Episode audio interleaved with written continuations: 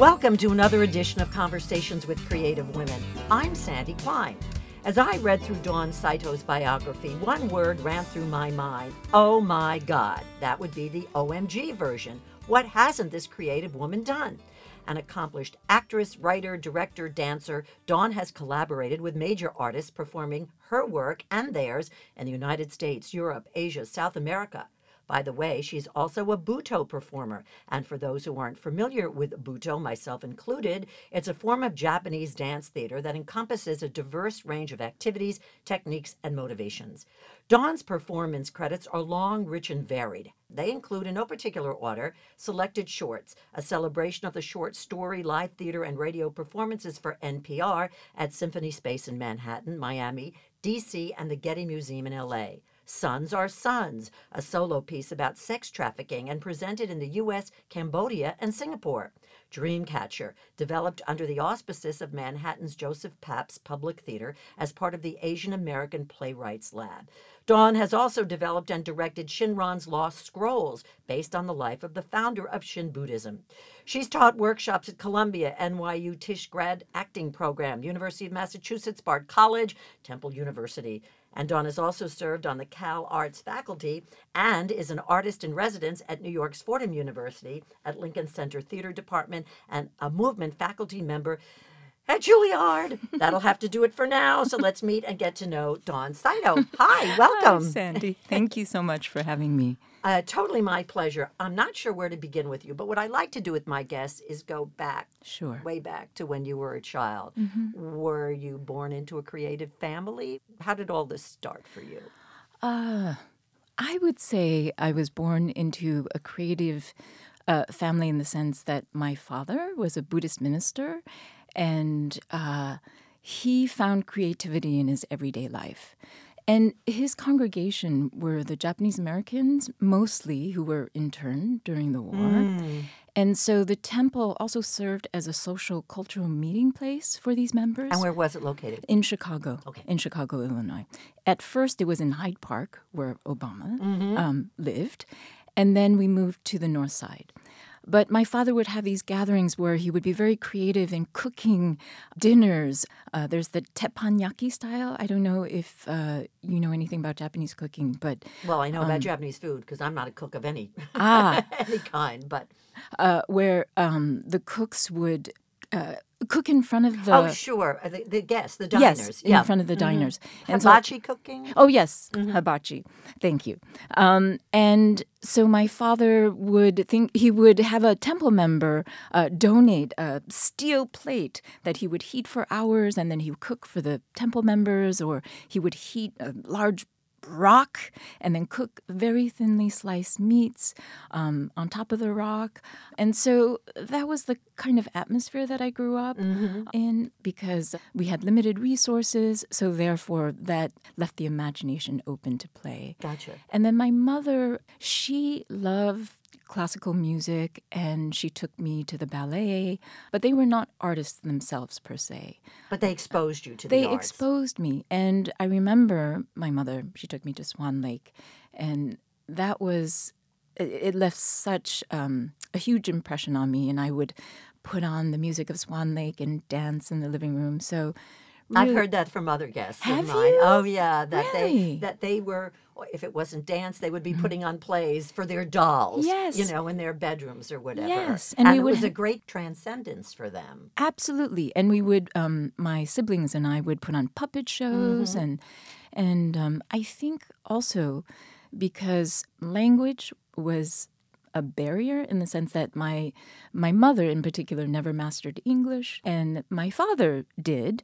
So communication I think was um, more through the body, or that's how I started expressing myself through the body, mm-hmm. um, and then words. I, I also am a writer, but right. um, that came later. Mm-hmm. But to be exposed to mm-hmm. the arts, yes, is one thing. Yes, to pursue the arts yes. because you have an interest in talent is a whole other ballgame. Mm. Yes, uh, uh, because uh, my parents were of limited resources, um, they really wanted me to have a stable job. Mm-hmm. So they would kind of throw out little hints and say because they saw that I was interested in the arts and they would say, "Well, how are you going how are you going to support yourself and don't you want to be a teacher?" And ironically, I'm also a teacher. Mm-hmm. But it was an un- unstoppable curiosity and interest in It was bigger part. than you, in other Yes, words. Mm-hmm. yes, and I took dance classes. My mother also did expose us to music, so I studied piano and violin, and she was a singer Mm-hmm. herself. And yeah, it was just a, a thirst, a hunger. Or almost a mm. natural act. It's something you could not not do. yes, Uh-huh. So where'd you Yes, go to indeed. college? I went to for a couple of years. I went to University of Michigan at the Residential College, which is the mm, experimental small college within the larger university.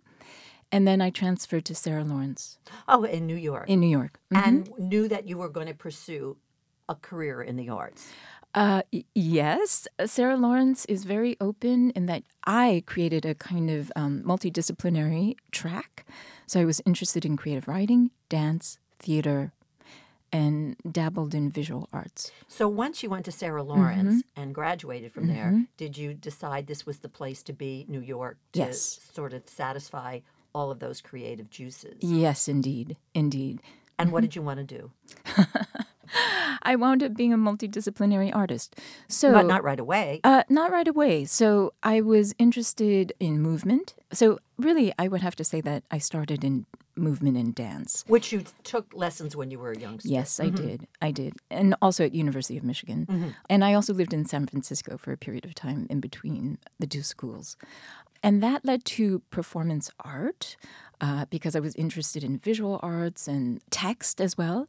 And that led, and actually, I interned with the Wooster Group. I don't know if you know, they're an experimental theater company.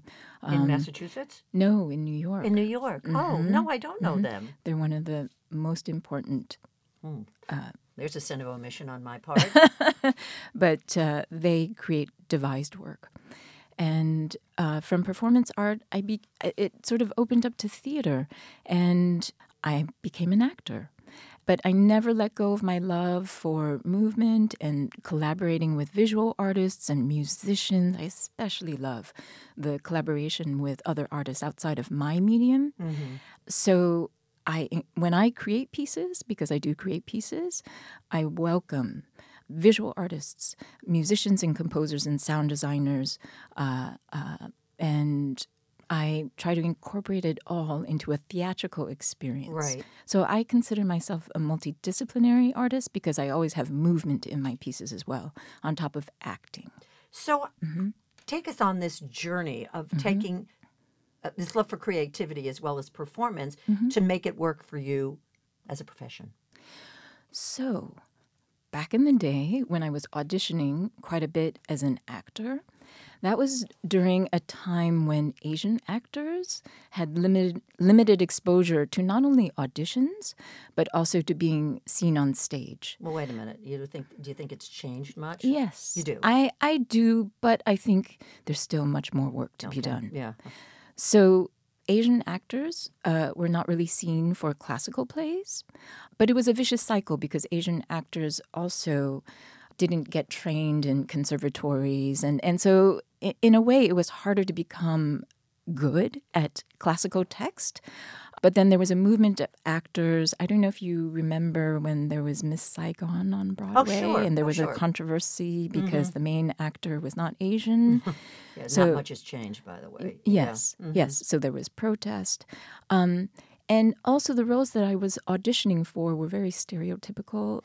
Um, I most often than not had to have some kind of Asian dialect Cambodian, Korean, Chinese. And these are very, very, very different than Japanese. But there was this assumption that, oh, It crossed all lines. it crossed Asian all was lines. Asian. Yes. Yeah. So I would have to come in prepared and do research and you know what these dialects were, and also um, Do you think that was appreciated when you were doing that? Uh, no, of course not. Yeah. Of course not. And there was one audition I went to where um, the director asked me, "Can you do a native dance?" And I said. Uh, you mean Native American?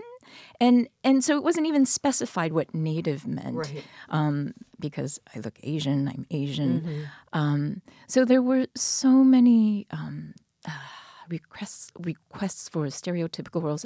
Um, I played geishas, and you know the roles that I was up for. Um, you had to be efficient in martial arts or whatever it was. You know, being the dragon lady. When? Give me some years. The This is 80s. In the 80s. hmm So I I got very frustrated, and I started creating my own I was just going to say you're going to take matters into your own hands. Yes, yes. And so that's when I started devising work. And uh, I took workshops at the Public Theater In New uh, York? in New Mhm. York.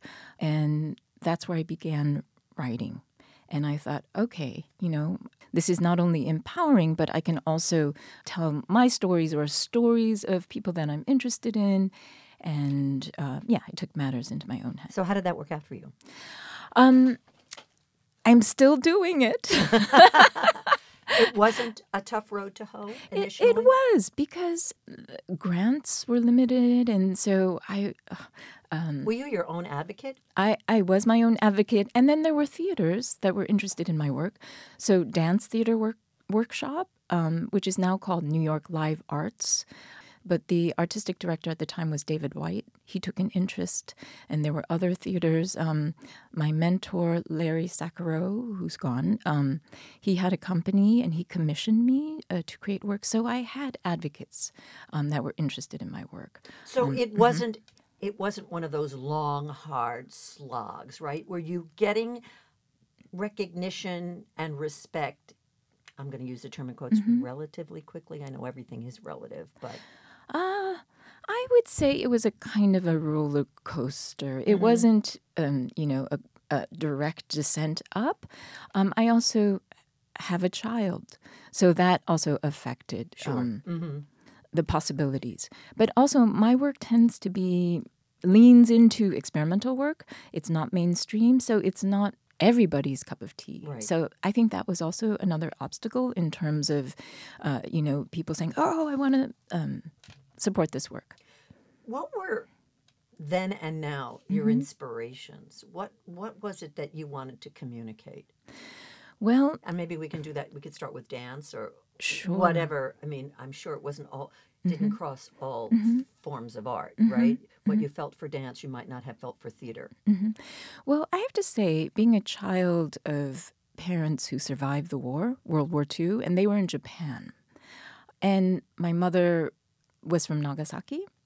Um, she wasn't in Nagasaki when the bottom when the the, bomb dropped. dropped, but definitely friends of our family, and also my ancestor had a very famous temple in Nagasaki that was decimated, and so um, we did have a particular history. And my father he trained in, I guess, what, what is equivalent to the West Point of Japan. He was training to be an officer, and then the war ended. But at that time, Japan was devastated. The population believed in the emperor being a living god, and then when Japan lost the war, Yeah, so much for that, huh? uh, yeah, they the people were in an identity crisis, and there was much poverty. And my father turned to Buddhism, uh, and that's one of the reasons why um, he came to America to teach Buddhism in America.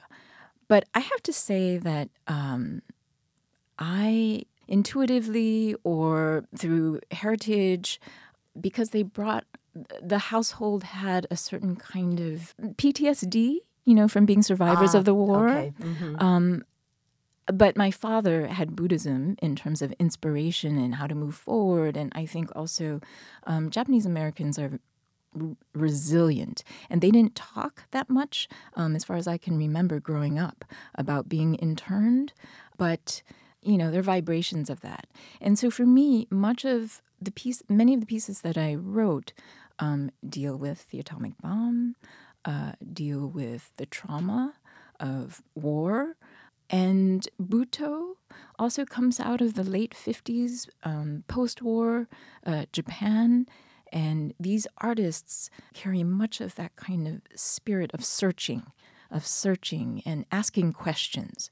So I think that's the seed from where I come from, and so I I write about personal stories, but then I expand upon the um, personal stories, and often my pieces go into the surreal because I love poetry. So my pieces tend to be non-linear as opposed to Aristotle's, you know, linear narrative. Uh-huh. I go into the future. I go into the past. I Well, go you create into your own I world, create my your own world. creative world. Yes. And Yes. and how was that received? Was it a relatively easy road to hoe, or were you always having to prove yourself? I would say the artists that I very much respect received it extremely well. And then others, uh, because Butoh is a very extreme expression, or it can be a very extreme expression, if one day you watch Butoh artists perform, it's very transformative. So the mover, the artist, they inhabit different kinds of images and they use the face in very extreme ways. Or actually, you can inhabit anything. So it's all of the colors of the human condition. But I think it was very strange to audiences that are used to more commercial work Unconventional, right? right? Right. So I think th- my reception was mixed and Right. complicated. Um, but now, interestingly enough, because I teach Butoh influenced movement ideas in drama schools, there is more of an openness and um, accept- acceptability and receptivity. receptivity. Yes. Because, Mm-hmm. I mean, not that I'm so full of myself, but is, is, does it surprise you that I don't know about Butoh? no, Mm. no, it doesn't surprise me. Yeah. And Mm-hmm. so, was there a particular focus as you were making your way in your career? Was there one particular art form that spoke to you, or it would be, I see this as a theatrical piece, or I see this as a dance piece? I would say that there was a fluidity. There would be times where I would be more movement focused, and times where I was very much an actor and acted in plays, um, in other people's work.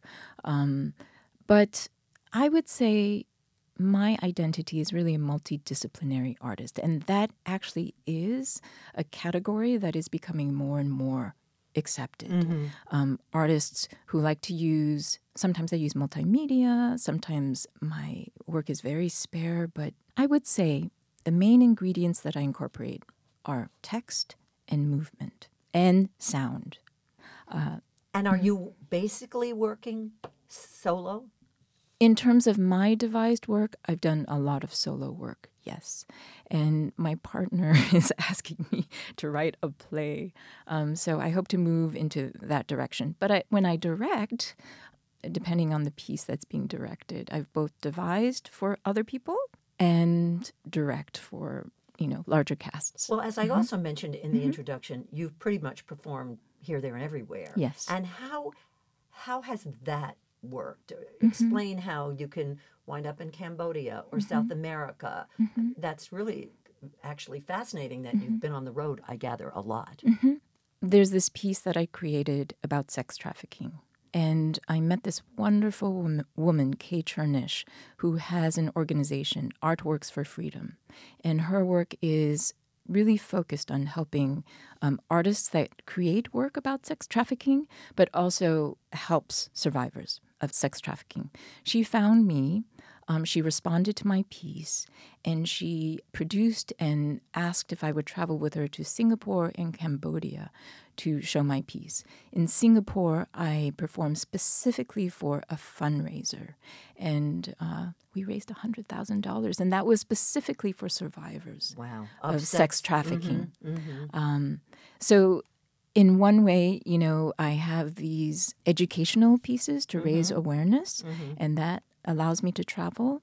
I've worked with artists where we've toured to different countries with showing their pieces. Would you feel comfortable having a, a good portion of your work described as political? Um, actually, no. Um, the sex trafficking piece, I think, I would say perhaps is the most political of my pieces. And um, it was an interesting process for me, both rewarding and educational, because I would also perform in front of survivors of sex traffickers, people who were sex trafficked. And they would they responded so with so much appreciation and gratitude and said you have to tell our story you know to more places um, so in that respect it was extremely rewarding but i think my pieces really start from a personal place that i hope has universal resonance but I would say that I don't start off thinking this is a political piece. Right. It's I- an evolving It's an involving uh, process, process. Yeah. and I'm I'm inspired by visual artists and music, and so all of that influences and inspires me. But it usually starts with some kind of personal story, A trigger of some a trigger kind. of some kind. Uh huh. Mm-hmm. And so, have you been able to marry your performances with your quote academic career? Yes, yes. I mainly teach right now at Fordham University. They have um, a theater department where students have to audition into, so it's as close to a conservatory training within a BA program, and that's been I've been working there for decades now, and almost twenty years actually. Well, that's only two decades. two decades. yeah. And um, and I also started teaching movement at Juilliard, but I also work with the first year students on um, alongside two stellar teachers. We work with the first year students, and it's usually on a Shakespeare play, and I work on the physical component of that. So those are constants. So right now I'm getting ready to start rehearsals for a play that a very interesting, important artist, Christine, actually, their name is Haruna Lee, and uh, it's a, remount, a remounting of their piece. Um, it's called Suicide Forest. So, in between the teaching, and thankfully, the director and writer are patient with my teaching schedule. So, I do both, um, and they accommodate. Do you still go on the road a lot in Europe and Asia and South America? That hasn't changed. My partner and I, we are co producers of um, Theater Devising Intensive in Berlin, and this is under Bard College. So, Bard College has a small campus in Berlin, and we bring students from all over. They're mostly American students, but we've on occasion had European students that have also been part of this program. So, every summer, I'm in Berlin there my my duties are really producer mm-hmm. and but we see we're exposed to so much german theater or international theater in berlin. I think i've seen some of the most exciting theater in berlin. No kidding. and then from there we travel my family and i we travel. I have the intention of bringing i have a solo piece. I have an intention of bringing my piece to berlin a new solo piece i should say. So the mm-hmm. all of these combinations Yes. are still very much a part of your current life. Yes. That nothing has really you haven't veered from No. what you did like in your word decades you know, ago as you were developing as a performer. How that played, no pun intended, Yes. with your family. ultimately they saw how much joy I had in being happy with my livelihood. And ironically, um, I did a movement piece with my father. No kidding. um, uh, it's a father daughter dance. And uh, he was terrified. but I think they've come, my, both my parents have passed, but they, I think ultimately, honestly, I think my father in particular and my mother was a little bit more worried about finances, but I think my father really wanted me to find my identity. So I think he would have he he was a lot more flexible in accepting my livelihood. So I think they ultimately came to really embrace it. Have mm-hmm. you done much performing in Japan? I performed in a Ping Chong piece. He's this incredible artist based in New York. He's worked with many artists, but when uh, many years ago he worked with Meredith Monk. I'm just trying to see if you know any of these artists. Mm, um, not necessarily ringing a bell, but Okay. that doesn't mean I haven't been exposed to them. But he too is an amazing multidisciplinary artist. And so he created this piece called Dejima. And in Japan, there's this small little island. Really, it's a part of Nagasaki. Um, and we brought our piece to Nagasaki. And actually, that was the only time I performed in Japan. Yeah. You know, I also was thinking as you were talking, did you always feel the need that you had to prove yourself in a way different than I would have to prove myself? Yes. I did feel when I was starting out that I was marginalized. And not only me, I think Asian American actors. And so that in itself is an obstacle. And if anything, it kind of um, fuels the fire. Not easy, not easy. Because there's a sense when you're denied access that, oh, you're not good enough. Um, I think psychologically it plays with you. But I found that even with the discomfort of that, I still had the need to be creating It was bigger than you. It was bigger than me. So I just kept pushing forward and then creating experimental work that not everybody, you know, would respond to. I, I'm still, I survived. That was, I remember that was Mm-hmm. my thought. Well, I still have a need to do it. So, So you're um, not selling out. so I think what you call proving myself, I think in terms of my relationship to society, I think my journey is yes, I have a voice. I have a voice that's worthy being heard of. And also, much of the proving was my relationship to myself. Self inflicted. Yes, yes. But um, it's taken a lot of nurturing, um, a lot of therapy, Yeah, yeah. a lot of work. I can't imagine that that hasn't impacted other young people Yes. as they see that you can do it, you know, and you can do what it is that's true to you, and not have to cave to what's to some stereotype or what somebody else thinks you should do or be. Absolutely, absolutely. And because I teach a lot and I see actors of color, students of color, Mm-hmm. and they're asking the same questions and feeling the same pressures. And, Yeah. Mm-hmm. and I'm thinking, oh, you know, I, I feel that the field is more open to actors of color, but still so Such a long much, way to go. It's so crazy, much work that, to be you know, done. What haven't you done that you would like to do or focus on? Is there some area that it's like I'm I'm going to go in this direction now? Oh, um, well, in another lifetime, perhaps. But I wish I was much more musical. Ah, And so I would love to expand myself vocally. And this last solo piece that I did, I kind of experimented with creating loops with my voice and layering with my voice. Um, but I, oh, I love music. Music is one of my great passions, and and so in another lifetime, I wish you know to be a singer, musician, a composer. Um, but in this lifetime, you know, I I would love to open up my voice. well, I wouldn't think that that would stop you. You're going to do mm. what it is that you need to do, mm. regardless of whatever obstacles mm-hmm. there may be. And even though mm-hmm. there probably were some mountains to climb, mm. you had to be true to you, mm-hmm. and that's a great lesson to teach your students.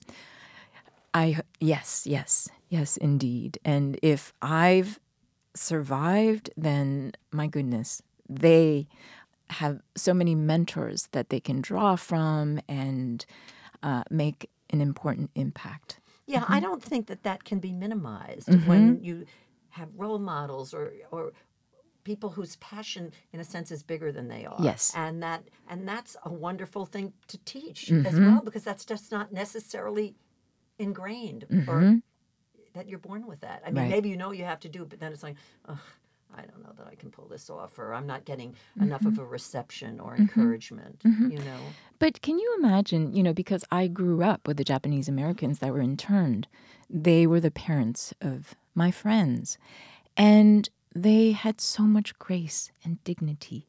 They they didn't openly, at least to me what I could observe, they didn't whine, they didn't complain. Yeah. And their spirit was shikatakanai, which means it couldn't be helped, and they moved forward and they provided for their children. But they were shut away. They were shut away. But yet, you know, they came out of the camps with so much beauty and grace and dignity. And so that was a huge inspiration for me. So in terms of, you know, obstacles, um, so you were never discouraged by your by your family or the circumstances, um, or did did they worry for you? they worried. That's a very more a much more precise uh, word. Worried because they also experience prejudice. Of course, duh. Um, I've heard that a lot from the Asian women that I have interviewed, and it's just like really. I mean, but I've experienced prejudice. Yeah, I'm not surprised. Yeah. I was interviewing one of the women. She would come home crying from school Mm-hmm. when she was in elementary school because the kids were making fun of her because of the shape of her eyes. Oh, absolutely.